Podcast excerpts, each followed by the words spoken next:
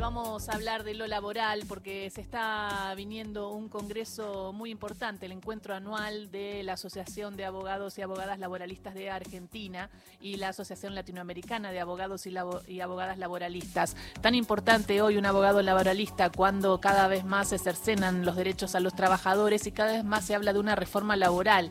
¿Y en qué consta una reforma laboral? ¿Para quién? ¿Quién gana? ¿Están de acuerdo o no con una reforma laboral? Todo esto se lo podemos preguntar a la presidenta de la Asociación de Abogados y Abogadas Laboralistas de Argentina, Cintia Bención, que eh, va a estar entre el 26 y 28 de octubre en la Ciudad de Buenos Aires recibiendo abogados de todas partes del mundo. ¿Cómo estás, Cintia? Acá Gisela Usaniche, Ingrid Beck te saludan. Hola, ¿qué tal, Gisela, Ingrid? ¿Cómo están? Bien, eh, ¿dije bien tu apellido, Bención o Bención? Bención. Bención, eh, Cintia Bención. Eh, bueno, un gusto poder charlar con vos eh, en este, en estos días, previo a las elecciones y previo también a un encuentro importante de abogados laboralistas de Latinoamérica y con exponentes también de, desde el otro lado del charco, ¿no? Porque también va a haber de Italia y de distintos lugares. ¿Cómo, ¿Cómo ves la situación hoy, a días de las elecciones y los candidatos y lo que están proponiendo los candidatos respecto a lo laboral desde tu punto de vista? Bueno, eh, por supuesto que vemos con enorme preocupación eh, cómo eh, cierto discurso de reformas regresivas ganó la escena. Eh, ganó la escena mediática, la escena política y en alguna medida también la escena sindical. Estamos este, permanentemente respondiendo lo que significa en la práctica, en la vida de hombres y mujeres, trabajadoras, trabajadores, eh, si se llegaran a concretar estas reformas que se proponen desde ciertos candidatos, implicaría, por supuesto, eh, el renunciamiento a conquistas históricas que se ganaron y que se transformaron en derechos adquiridos para la mayoría de la ciudadanía, a la luz de luchas, de pérdida de vidas y además que se han concretado en un sistema de normas no solo nacionales, sino internacionales a las que la Argentina adhirió en su momento y que no sería tan fácil de modificar este, por medio de un DNU, como se dice, o mediante eh, de algún plebiscito, como también hemos escuchado. Digamos, nosotros tenemos un sistema de normas laborales protectorias, porque lo dice la Constitución Nacional y los tratados internacionales, y porque esa es la razón de ser del derecho al trabajo, para eso fue creado. Ahora, entonces, Sí, perdón. No, y ahora, ahora Cintia, la realidad, y esto es lo más preocupante de la, del, del trabajo eh, en Argentina, es que el 50% está informal y no está en el marco de ningún eh, convenio colectivo de trabajo ni en planta permanente, ¿no? Y esto genera un problema. Y frente a eso, ¿cómo lo toman ustedes desde su lugar? Bueno, la cuestión del trabajo no registrado ya se convirtió en un tema estructural, un problema de larga data en nuestro país y debemos decir que ningún gobierno de la democracia, sobre todo cuando esto empezó a convertirse en un problema masivo, porque estamos hablando, como vos bien dijiste, de cerca del 50% de trabajo informal, trabajo no registrado, trabajo precario, es gravísimo. Pero si consideramos que además estaríamos este, votando candidatos que dicen, que proponen quitar los derechos incluso para el sector hoy minoritario, que sí tiene acceso a derechos por estar registrado, entonces, bueno, estaríamos convirtiendo este, de alguna manera en una, vuelta al siglo XVIII en, términos de condiciones laborales y sociales. Eh, por supuesto que no solo pretendemos tomar una posición defensiva, sino ir más allá. Cuando se habla de reformas laborales, nosotros contestamos que sí, efectivamente, hacen falta reformas laborales, pero en el signo contrario al que se está proponiendo. Por eso discutimos reducción de la jornada laboral, políticas de recomposición de los ingresos reales, ingresos que, alcancen para lo que las leyes dicen que tienen que alcanzar, que no es solamente alimentación y vivienda, sino que también es salud, educación, esparcimiento.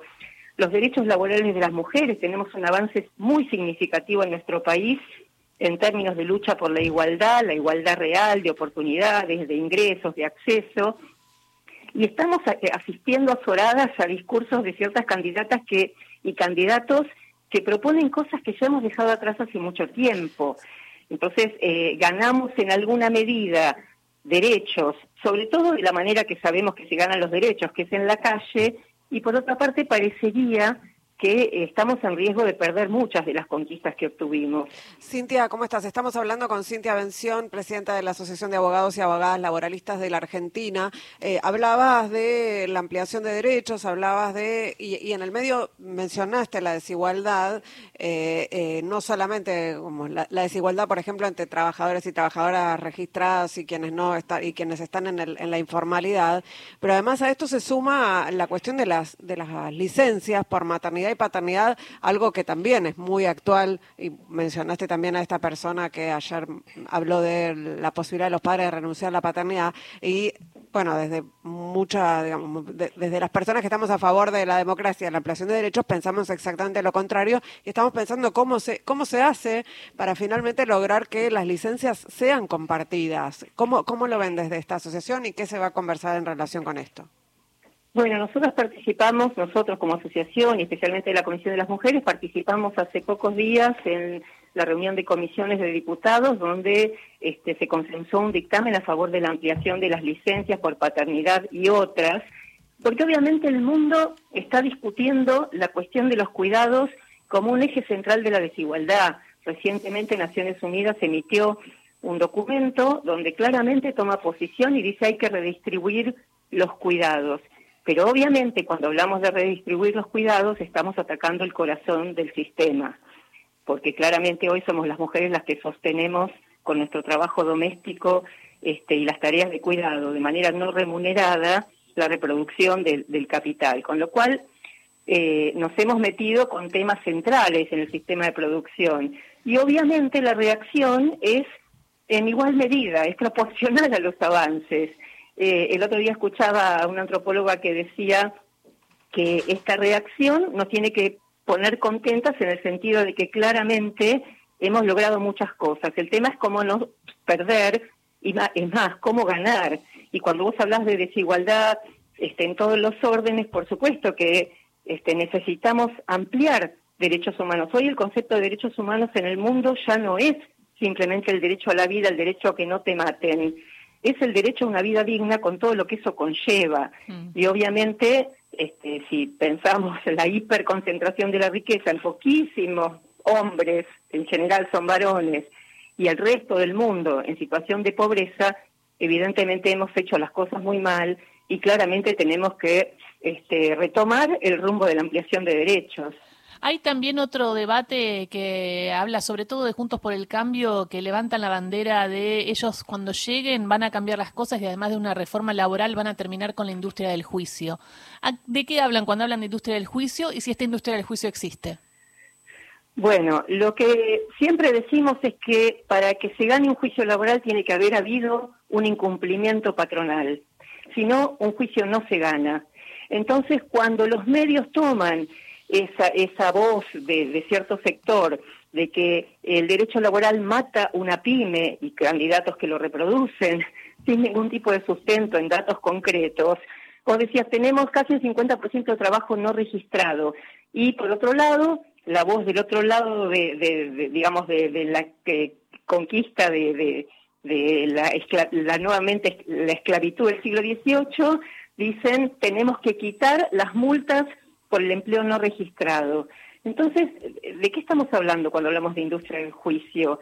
Hablamos de una persona que estuvo un determinado tiempo en un trabajo sin registración, lo que implica sin derechos, sin recibo de sueldo, sin seguridad social, sin contribuciones a la seguridad social para poder jubilarse, sin la posibilidad de acceder a un crédito durante X años, y un día le dicen no vengas más y no le pagan la indemnización que le corresponde por ley, por lo tanto, no le queda otra alternativa que ir a los tribunales del trabajo para que un juez ordene el cumplimiento de lo que no se cumplió. Pero esto ocurre cinco o seis años después que el trabajador es despedido. Con lo cual, con los índices de inflación que tenemos en nuestro país, es muy fácil pensar quién gana. ¿Cuánto es el promedio? Este ¿Cuánto es el promedio más o menos de espera de que del final de un juicio por eh, eh, Depende en dónde tramite el expediente. En Capital Federal tenemos juicios de 5, 6, 7 años promedio. Eh, y esto lo venimos denunciando desde nuestra asociación desde hace Qué bárbaro, ¿no? Digo, para un lado o para otro, pero ¿cómo tarda? O sea, debería ser mucho más breve. Bueno, no es así en, en, en algunas provincias donde los juicios laborales pueden durar un año y medio, dos, tres, este, pero consideremos que la mayoría de las empresas que incumplen tienen domicilio en Capital Federal, por, los, por lo tanto los juicios contra estas empresas tramitan en general en la Capital Federal. Mm. Ya que estamos hablando de trabajadores que pierden, en, digamos, durante toda la relación laboral por haber estado sin derechos y siguen perdiendo una vez que son desvinculados. O sea que no podemos hablar de la industria del juicio como algo que mata o que destruye a las pymes. Digamos, sí, por supuesto, también esto lo hemos dicho, habrá que estudiar qué medidas se pueden implementar, qué políticas públicas de acceso al crédito, de este, reducción de las contribuciones patronales o de algún otro tipo de ayudas para que las pymes puedan crecer y desarrollarse, pero que no tienen que ver con el costo laboral o el mal llamado costo laboral, cuya incidencia es ínfima en relación a otros costos que tienen las pymes. Y la última, Cintia, te quería preguntar por eh, la consigna ¿no? de este encuentro que se realiza entre el 26 y 28 de octubre en la ciudad de Buenos Aires, un encuentro de abogados laboralistas y abogadas laboralistas de toda Latinoamérica. Dice, el derecho del trabajo que queremos. ¿Qué, eh, ¿Cuál es el, trabajo que queremos? Bueno, eh, excelente pregunta. Es el derecho que reconoce que los trabajadores y las trabajadoras tienen derecho a una vida digna. Es el derecho que haga posible la realización de eh, todos esos principios generales humanitarios que ha construido, digamos, la humanidad este, desde la Revolución Francesa en adelante, donde el individuo tiene derecho no solo a la vida, sino a disfrutar de todo lo que significa estar vivo. Y el derecho al trabajo, justamente lo que tiene que hacer es cada vez este, ampliarse más para hacer esto posible. Y si hay realidades, como nos pasó con la crisis del COVID, u otro tipo de crisis sociales, eh, económicas o de cualquier tipo, de ninguna manera pueden verse afectados los derechos humanos este, de la mayoría de las personas. Hay en el mundo, digamos, una un, cantidad de recursos naturales y de recursos de todo tipo suficientes para atender a las necesidades de toda la humanidad. El sistema se ha convertido ha convertido al mundo en invivible y con una enorme mayoría de la población excluida y precarizada. Entonces, este derecho del trabajo que queremos, que viene siendo una construcción desde hace muchos años de nuestra asociación y, como vos mencionaste al principio, otras asociaciones de, la abogacía laboralista de Latinoamérica, que nos vamos a reunir la semana próxima, es pensar entre todos no solo cómo resistir este avance del capital sobre el trabajo, sino también crear las herramientas para que todos y todas tengan acceso a derechos. Muchísimas gracias, Cintia Bención, eh, por esta charla. Recordemos que el encuentro tiene dos sedes, el Colegio Público de Abogacía de Capital Federal y la Facultad de Derecho de la Universidad de Buenos Aires. Si alguien se quiere eh, anotar, algún abogado que esté escuchando, que le interesa también todo lo laboral y esta discusión que se va a dar el, entre el 26 y el 28, ¿a dónde se suman? ¿A dónde llaman? Eh, tiene que escribir a la Asociación de Abogados Laboralistas, eh, el correo es laboralistas arroba laboralistas.page, page, y ahí le van a brindar toda la información que necesita, o googleándonos, o estamos en todas las redes, nos pueden encontrar fácilmente como Asociación de Abogados y Abogadas Laboralistas, eh, y ahí está a tiempo obviamente de inscribirse y se le va a brindar toda la información. Muchísimas gracias, Cintia, y que tengan un muy buen encuentro. No, gracias a ustedes, Gisela Ingrid, que tengan buen día. Beso. Cintia Bención, presidenta de la Asociación de Abogados y Abogadas Laboralistas de la Argentina, pasó por Radio Nacional.